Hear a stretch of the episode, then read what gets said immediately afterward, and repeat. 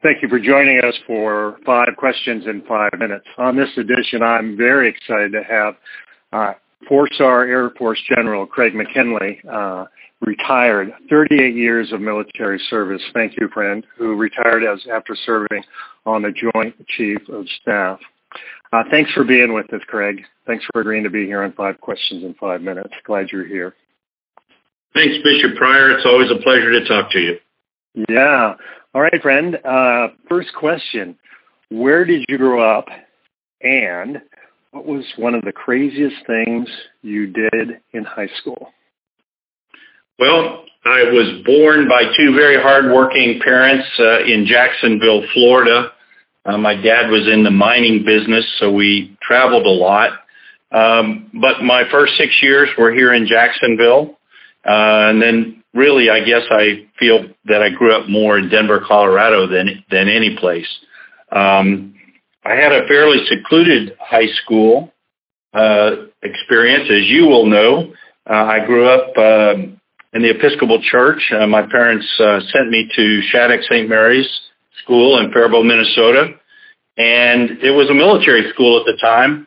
So getting in trouble was not an option. Some of my classmates did, but I tried to stay away from that as much as possible. Yeah, they all say the same thing about you that you were a, you were a, a good fellow when you were there.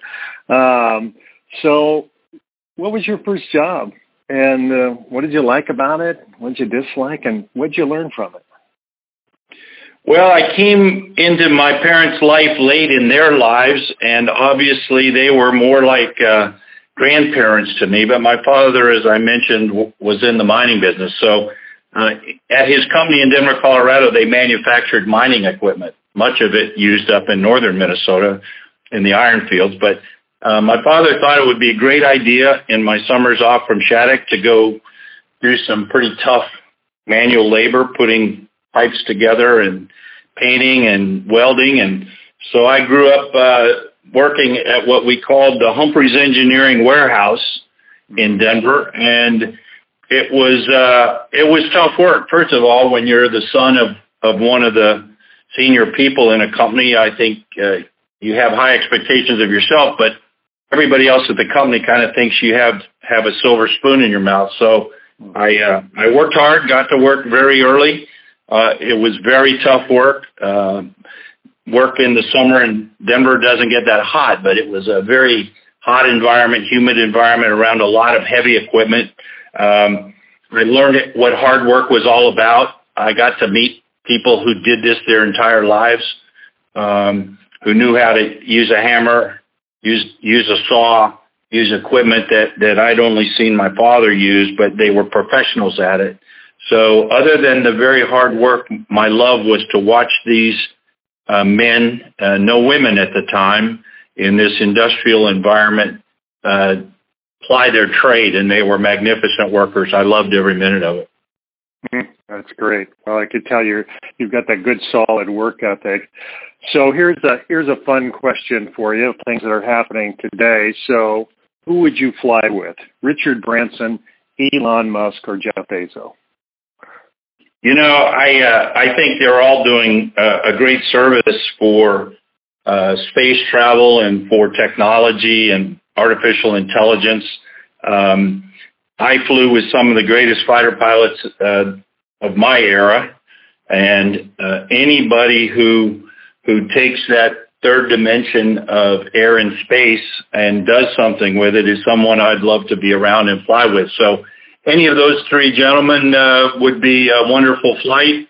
Um, I look forward, if I live long enough, to see uh, commercialized space travel. Um, and I think the technologies that we learned in the 60s and 70s have enabled humankind to be better off uh, uh, as a result of, of that uh, early space travel by all the countries of the world that have done it.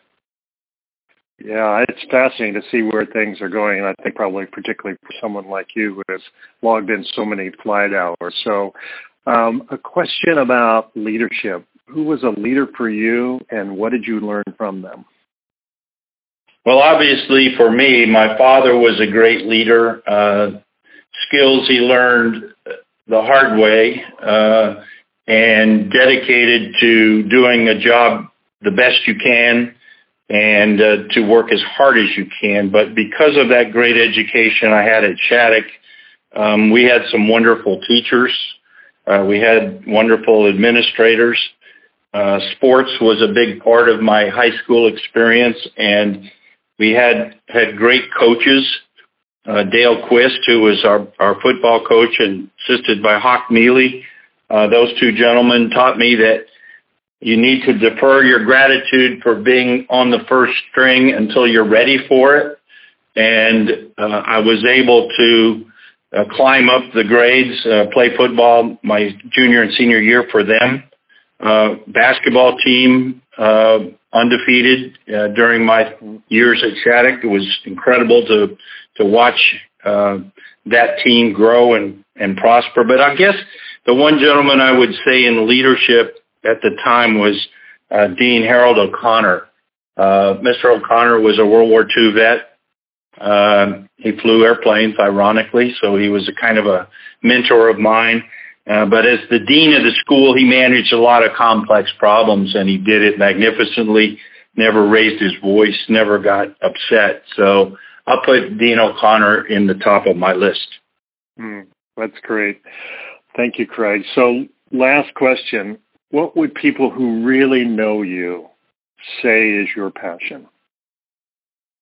That's a that's a very tough question, and and I've heard you ask several very influential and key leaders uh, that question before. So I had time to ponder about it. But uh, beyond my family and beyond my personal spirituality, um, my passion is to give back to this great country uh, that I have been blessed, as many have, yourself included, been blessed to be born in this nation, uh, built on an ideal, a dream, uh, to give back as much as I can to the nation while I live, and to hopefully train a future generation who believes as passionately as I do in the fundamental values of, of this great country, knowing full well that we have to live in a world uh, of mutual interests, uh, competing ideologies.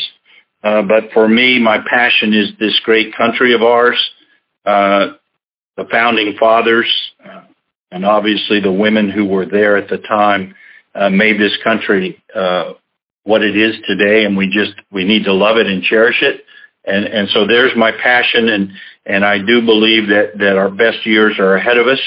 Uh, and I look forward to the diversity and the inclusion that that we see uh, building, uh, regardless of some of the differences we have politically. Hmm. Well, let me just say in wrapping up again, Craig, uh, it's a blessing and honor to know you, count you as a friend, and for your good service and all that you you've done for our country. So, thanks for being with me, friend, and, and continue to be well. Bishop Prior, thanks for this opportunity. It's wonderful talking to you again, and thanks for all you've done in your life and your career. And uh, let's stay in touch. Okay. Take care. Bye now.